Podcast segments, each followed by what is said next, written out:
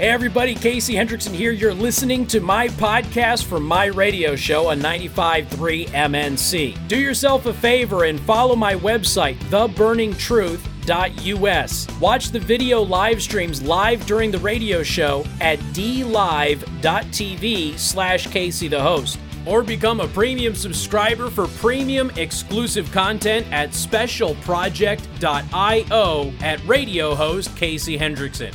Enjoy. This is Casey Hendrickson on News Talk 95.3, Michiana's news channel, your breaking news and weather station. Hey, good afternoon. Thank you for tuning in. News Talk 95.3, Michiana's news channel. I'm your host, Casey Hendrickson. Do you want to thank R&B Car Company, locations in South Bend and Warsaw. R&B Car Company are your used car expert. So I've done my best to kind of explain a little bit about what's been happening with Reddit and what has been going on with GameStop and GameStop and AMC and some other stuff with the hedge fund battle that's happening, but stock market investing is really not my wheelhouse. So we brought in a professional. We have Breitbart News' finance and economics editor John Carney is joining us. John, how you doing? I'm doing great, and thanks for having me. Hey, we we appreciate the time. One because I I'm just new to this stuff. I, I trying to read the articles as best as I can and kind of figure out what's going on. But um, you having a background at Wall Street, can you just explain to people what is actually happening? You've got basically what little investors versus hedge funds. Kind of explain what the whole deal is. Sure. So it's centered around a company called GameStop. Probably a lot of people have seen these in shopping malls uh, all over America. They uh, sell video games. A lot of people sophisticated financial people decided that this company was going to go the way of Blockbuster. So, in other words, they were going to go broke. There was not going to be a GameStop. Uh, that it would have to shutter its stores, go out of business because everybody would buy everything online, and there'd be no purpose in the stores. So the shares got down to like two dollars and eighty cents. Uh, well, some people, uh, retail investors mostly, um, some of which who gathered together on Reddits or YouTube channels, decided that there could be a great future for uh, for GameStop. So one thing is, what if GameStop is a blockbuster, but what if it's Netflix? What if it's the place everybody signs up for because they want to play video games? What if that's what the big company becomes? Or there, you know, there's a whole another idea was, what if instead of you know buying video games there and taking them home, it became a place where you hung out for a couple hours, like a movie theater, but instead of watching movies, you're playing video games. So there was a fundamental case for why the company wasn't going to go, to, why the stock wasn't going to go to zero. People started betting on it go, going long. One of the things, though, is that this so many hedge funds had shorted this company, meaning they bet that it was go that the price was going to go down, that it was the most shorted public company on American markets right now. And what that allowed the people who thought the price should go up to do is force the price up a little, which then makes some of the short sellers have to sell because they turn out to be wrong. Right? If you if you shorted the stock at five dollars and it goes to twenty five dollars, you're out a lot of money. When you bet that a stock's going to go down, you actually so normally if you bet you buy a stock, you can only lose all the way down to zero. Your loss is limited at your investment. When you short a stock, the stock could go up to infinity in theory. And so there's no cap on your losses, so you have to be active and get out. And that's what we saw happen. They called a short squeeze. The, a lot of the funds that were short had to cover their shorts so that, you know, as the price kept climbing, they weren't exposed. And then a lot of the big broker dealers who also were selling options against this stuff had to cover those options because, again, the prices were going so high. Uh, and that's continued to happen. It's not just GameStop now. Uh, headphone maker Koss uh, is up, I think, 2,000% in the last three weeks. Uh, AMC, the movie theater company, is up a tremendous amount. Uh, it was a you know two dollar stock, and now it's a twelve dollar stock. GameStop is a three hundred and something dollar stock. So you're going to hear people describe it as you know like a speculative frenzy, and there is a little bit of that going on but a lot of it was just a disagreement. Is this company, GameStop and a few others, are they going down or could they be turned around? And, you know, the big guys on Wall Street thought they were going down. They had no future. And some of the little guys said they did, and at least this week, the little guys won. You know, and what's interesting is that there's been a lot of rumors about what GameStop is going to morph into. And so theoretically, these smaller investors, they're on to information that's well known in the gaming community that GameStop might be converting to an online type of business or to a cyber cafe type business. So I mean there's right. been that's been out there for a long time. So really that's that's actually taking information that's in the public space.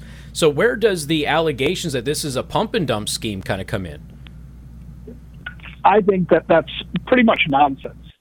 The guys okay. who, some of the most prominent people who actually have been the pumpers of the stock are publicly posting their E-Trade accounts. Remember, these aren't, you know, these are guys with E-Trade accounts or, or Robinhood accounts. They're publicly posting screenshots to show that they're not dumping a thing. They believe this stock is worth even more than it is now. I would, you know, if I was, uh, I, I don't give out personal financial advice. If I did, it probably would be when you make 3,000% gain on a stock, and, you know, take some money off the table. But, um, yeah. but these guys are not pump and dumpers. Um, they are they're they're more like pump and stickers. Okay, they they're sticking with this trade. As you said, there are there's publicly available information. This wasn't as you you know it's not secret. There are things that people believe GameStop could do to increase its value, and these guys are betting that those will happen. And frankly, it gets easier because this company is worth so much. It, it becomes much easier for it to raise capital in the markets and all of that. So sure, it could become a self fulfilling prophecy. And I assume a lot of it with AMC is that, you know, poor AMC has just been beat to death with this pandemic. And everybody assumes once the pandemic is over, AMC is going to come roaring back. And, and they're just trying to keep it alive until that happens. That's right. And actually, they very smartly have actually sold because remember companies theoretically have as many shares as they want to. They can always go back out into the market and sell just like they buy them back all the time. So AMC actually probably has is it, I know that they've been doing some selling into the market raising some capital. That actually will help them survive. So they're actually using this in a way that we think like capital markets should right? It should make it easier to raise money. Companies should be able to survive. And that's what's happening I assume you've seen some of the more outlandish stuff that we've had hedge fund managers on, on some of the uh, conventional news channels saying this is an attack on the rich, and, and they're foaming at the mouth. And it's honestly, I, I think what they're doing is they're just spurring on more of this because people are looking at this and going, hedge funds kind of do this anyway. What's why can't I do it also? Yeah, so that's what actually is happening. Is these sort of short squeezes. Um, the this sort of trading where you can force somebody to become a buyer of a stock, hedge funds have done for years. So it's a little rich to have them complain about it. Two, like, I said, GameStop was so heavily shorted that these guys were just it, it, almost irresponsibly so. If you see a company that over 100% of the available stock to the public has been sold short, that's usually a sign that everybody stampeded into this thing. They were using it as a hedge against other bets. So these guys just very smartly, uh, guys from different you know message boards, YouTube channels, came in and said, "Well, you know what? I think if we all play this game together, we can force uh, the price up," and that that's what happened. We've got we got people all across political spectrums here, uniting in this one this one endeavor. I mean, video games that brings everybody together. One more question though, John. Uh, we've got an issue with Robinhood halting trades. They've already been sued. Robinhood gets a lot of money from hedge funds, and a lot of people are seeing this as a conflict of interest, and and you know they're not letting their users actively participate in the market while they're helping hedge funds out. Yeah, there needs to be a lot more transparency and explanation around this. So, what's very likely happening is Robinhood's hand is being forced not by the hedge funds, but by the clearinghouses. So, stocks get traded through a broker, but the broker then uses a behind the scenes broker who then uses a big clearinghouse that has a computer that tracks all the stocks everywhere. So, when a stock's price shoots up a lot, that clearinghouse starts to force the different brokers to put up more collateral for their trades just in case somebody puts in a big order and doesn't come up with the money, then you need to be able to fulfill those orders, cover that that loss, and the brokerages have to increase the, the collateral they're putting up to the clearinghouse. I think that's what's happening here. I think that's what Robinhood was trying to communicate, but in a very ham-handed way. You're right; they get paid. I mean, you know, it's a thing that we learn over and over again, right? When you're not Right. paying for something, you're not really the customer; you're the product.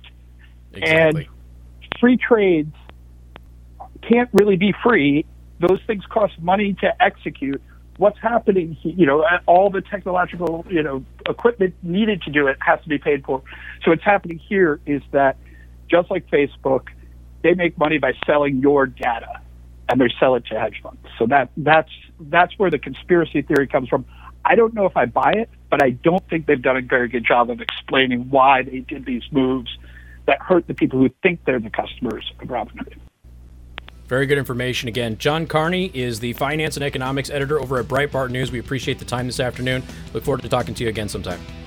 Thanks for having me. Thanks for checking out this latest podcast on a segment from my radio show on 95.3 MNC. Don't forget to check out my new website with store at caseyhendrickson.com. And if you want knives or custom Kydex holsters, go to my other website, asdefense.com. We'll catch you next time.